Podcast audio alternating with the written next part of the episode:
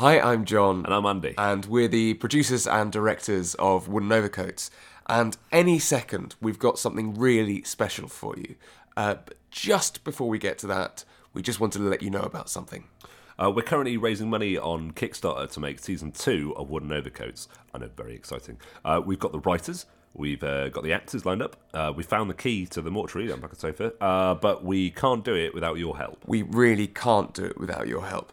Uh, so all we're going to say is head to woodenovercoats.com to find out more and for details on all the great stuff we've put together and we've handcrafted all these wonderful extras for you. With love and with fluids. As Antigone would say. But for now, thank you so much for listening to the show. And enjoy. Madeleine is a funeral house mouse, and she's hoping to turn her memoirs into a Sunday Times bestseller. But how does a mouse get their work published? Today, we're going to find out. This is the village of Piffling Vale, and these are Piffling Lives. Wooden Overcoats presents Random Mouse.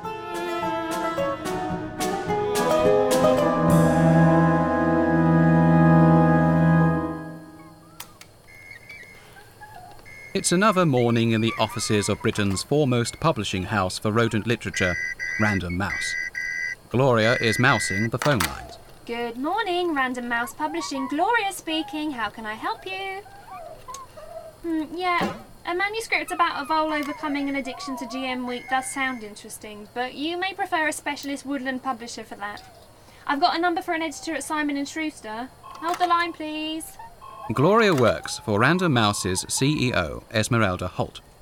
Esmeralda has left her tiny footprints right across the mouse literary scene. She came to Random Mouse from Beaver and Beaver, where she was responsible for putting into readers' paws such sensational works as Of Mice and Some Other Mice and The Horse Whiskerer. She knows that if Random Mouse wants to thrive in today's competitive markets, it has to diversify.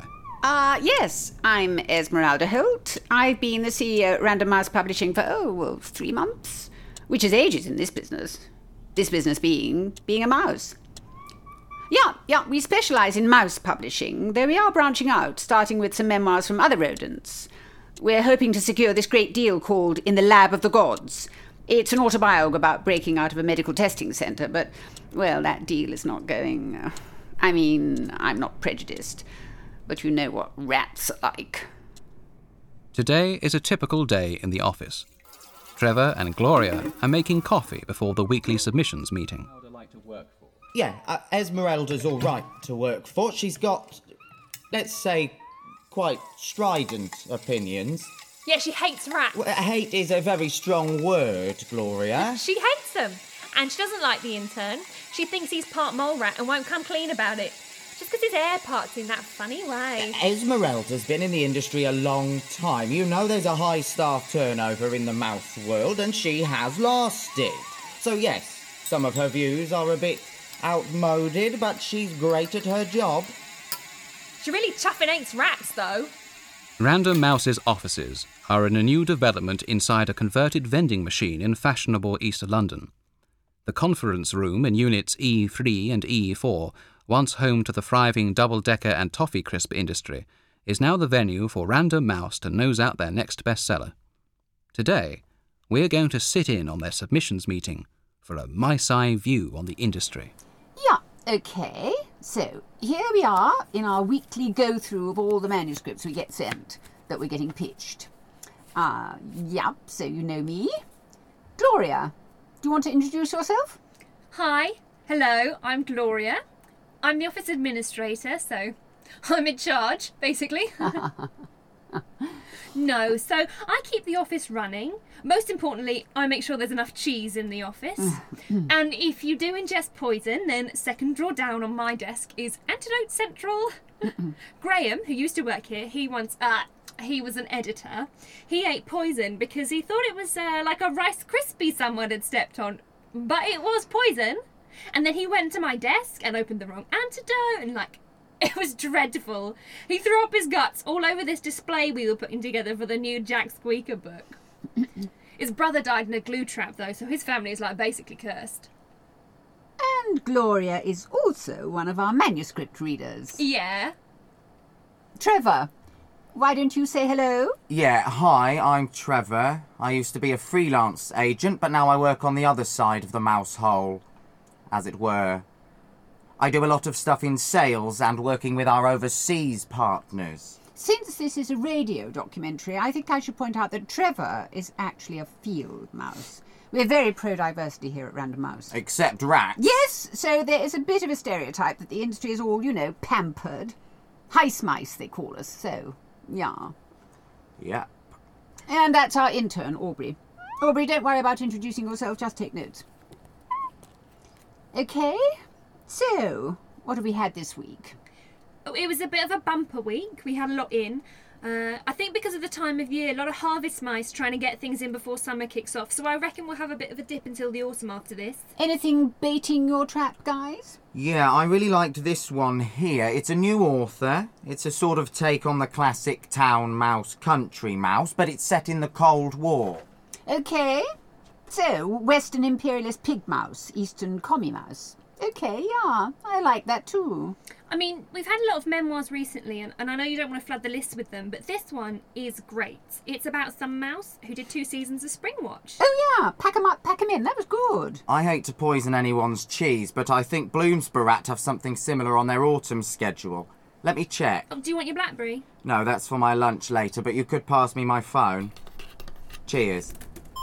Yeah, it's called Humble Feelings. It's about being on autumn watch. They've even got Kate for the cover. That is annoying. We could try and rush it out, but I don't want to be a second mouse gets a cheese scenario if we're competing. Um, so, I met with some of our agent pals last week. Laverne actually hasn't got much on the vole front. Industry's a bit volatile, I guess. Ho ho. But there's a new squeegee wood mouse. Another Chives and Booster? Well, they sell, don't they? I mean, we're only able to publish all the actual good stuff because of that. And all those poor as a church mouse misery memoir things. Aubrey, put your hand down. This isn't school. Trevor? On that point of actual good stuff, there's a fairly good pop history book about the truth in Aesop's lion and mouse fable. I think the writer might be a doctor. She's probably got some kind of Mickey Mouse degree at least. Which in our industry is actually really good. Oh, did everyone see that funeral one? Not you, Aubrey. She wasn't asking you. Remind me again. Where is it? Um, here we are.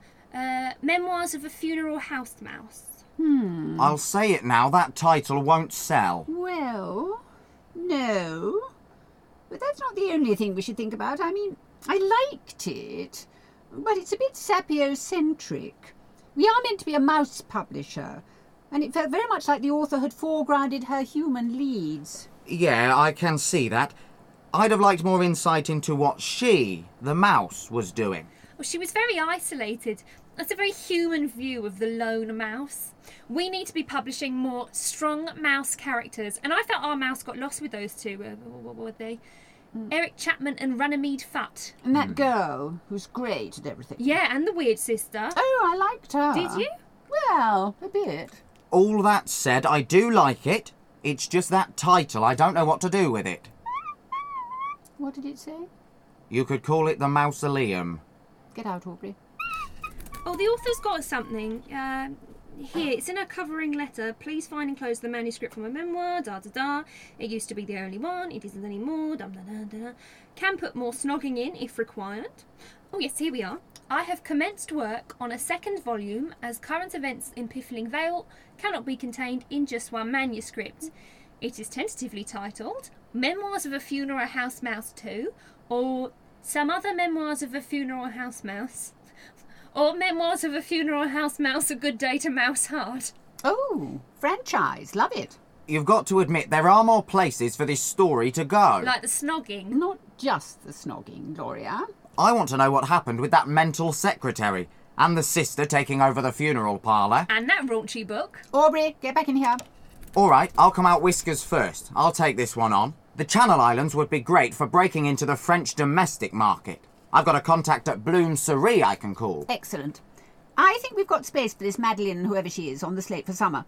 Gloria, can you draw up a standard two book deal and pop it in the post? Cheers. Thanks. I'm looking forward to seeing where this goes. Now I'm looking forward to the snogging. Yeah. Back at their desks, the employees of Random Mouse quickly return to their normal workday. Gloria refills a stock order. Trevor attempts some pigeon French with a French pigeon publisher. Esmeralda fields a call from Rodent Resources about a mandatory diversity training day. Mouse, big city, addiction. And across the sea, in a funeral home on the island of Piffling, a mouse called Madeleine is hard at work.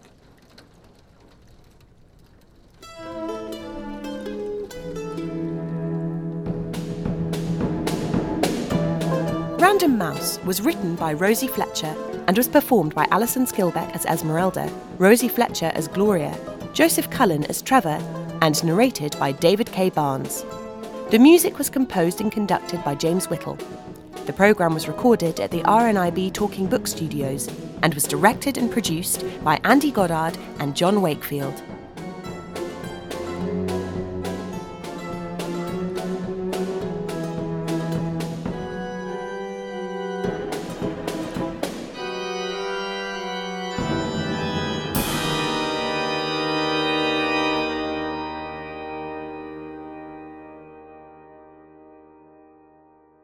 I really hope you enjoyed that. We had so much fun making it, particularly making wooden overcoats stuff again for you.